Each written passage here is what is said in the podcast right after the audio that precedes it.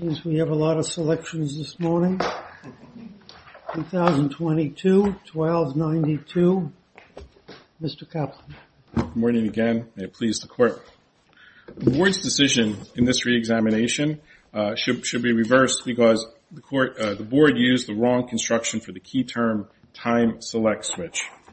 Under proper construction following uh, the rules of Phillips, which you have to account for the actual Uh, terms in the in the claim, the actual claim language, and how it is described in the spec, the construction does not reflect, the construction used by the Board does not reflect that, um, and therefore that's our basis. In particular, I'm going to get to it, but just to make clear, in this case, the construction of the time select switch cannot cover a charge-coupled device um, because the specification makes clear that this particular invention as claimed excludes that technology. And the reference that's used in combination with the double patenting reference is a CCD device, and that is a real problem. The 740 patent is one of a family of patents uh, of Cellect that feature elements of an imager separated onto different planes or boards. Uh, again, all solid state imagers are not the same. Charge-coupled devices operate differently than CMOS imagers and differently than charge injection device uh, elements. And I don't want to get too much into the weeds, but part of that is important here. A charge-coupled device works like all imagers. It receives incident light onto a pixel, and you ultimately can read the pixel out and you get an image. A charge-coupled device, to read out that image, you have to destroy the image from the pixels. You cannot adjust it. A CMOS imager or a CID imager, which are described in the specification, operate differently. Those pixels can be read out without destroying them. They can be addressed differently. And that is an important factor when we get to the claim language. So so your your main argument, as you state in the brief, is the board erred in construing the remote time select switch as not requiring circuitry for varying integration periods. But if you look at figure 10 of the patent, um, as I Uh, read it, it seems to have the time select switch specifically as a separate item from the circuitry. The time select switch is 320. The circuitry is 318. Isn't that correct? Uh, I think what you're seeing in figure 10 reflects what you're seeing, but I don't think that's a correct assessment of what's in there in terms of what's claimed. The claim what do you mean? Because the claim language is a time select switch for, and there's a number of different functions, first of all. So we're um the claim construction of the term time select switch is not just a time select switch. It's a time select switch with additional recited functions. And the specification explains that when this uh this ability to selectively vary integration is included, that time select switch has to include additional circuitry. That's what makes it into a time select switch. So, but you agree that this figure shows them as separate? There are two boxes, 320 and 318. I agree with that, Your Honor. But a person's... And one box is labeled time select switch and the other one is circuitry. Correct. But a person would read that, the claim language, and the specification, which explains how it works. And in particular, I'm talking about in Appendix 56, Column 6, uh, Lines 13 to 17, and Column 19, Lines 37 to 45. It explains how this time select switch works. Because under your reasoning, Your Honor, or that understanding of it, you would have a knob with no function. But the claim is directed to a knob that has function. So the specification describes what that function is. That function is to be able to select a desired integration period. Correct. That is correct, Your Honor. But I don't see anywhere in the pen or in the figures that uh, requires the control uh, switch, the time switch, to have its own circuitry. In fact, it's opposite. The figure shows just simply a connection wire leading from the control knob to the remainder of the circuitry. Well, uh, Your Honor, it does describe, I disagree with that overall characterization because the specification does describe um, about this readout circuitry. Um, and I'm looking at Appendix 56 in the patent column 6, lines 32 to 36, it talks about circuitry that is required to carry out, when you want to selectively vary an integration period. It talks about readout circuitry. And then it separately, the patent separately describes circuitry to implement the integration period variance. So we're not conflating things, but the specification does describe circuitry that is necessary for implementing a time select switch that can selectively vary the integration period. And so you know that's how we submit a person's skill in the art. would look at it You know, under controlling case law. You know, there was an issue with the proposed construction, which is a feature. We have that language. It's a feature for selectively varying integration periods to produce an image of desired brightness.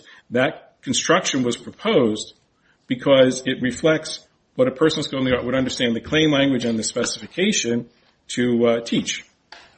So it's more than just a knob. It is a knob with circuitry to carry out that function. And I would submit that also just point out that the Profectus case that we cited um, in our brief uh, also has claim language which uses the term feature to capture a variety of different mechanisms described in a patent to cover a particular operation. And so that's the same thing that's going on here. So we submit that a time select switch is more than just a knob because a knob would not provide the recited function.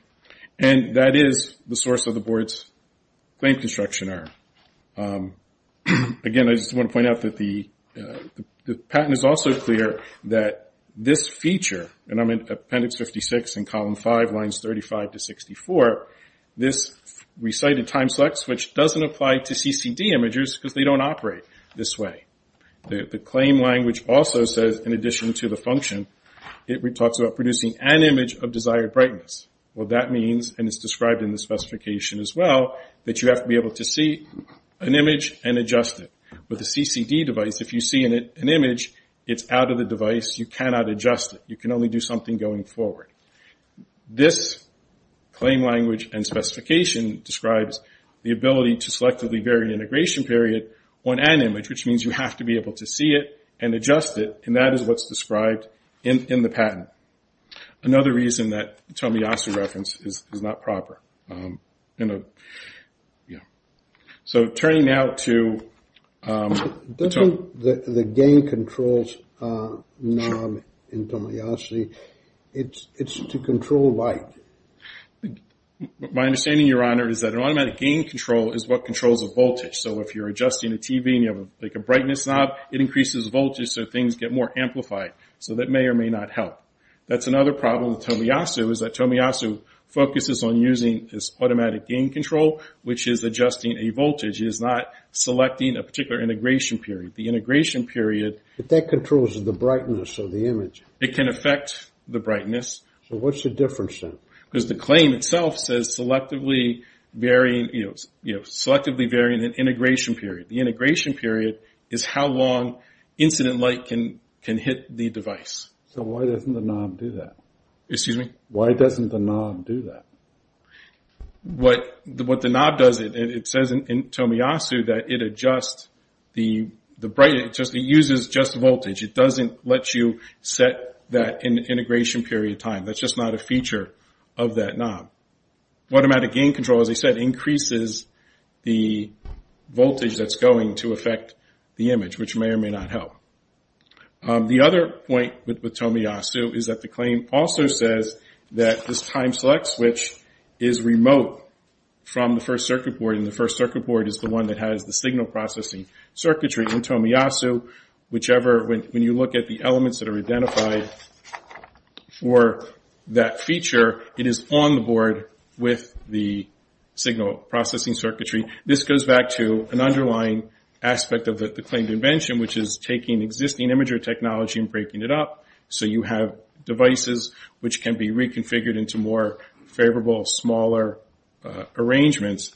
And so that remote term is also not met by the uh, adjusted, um, by Tomiyasu.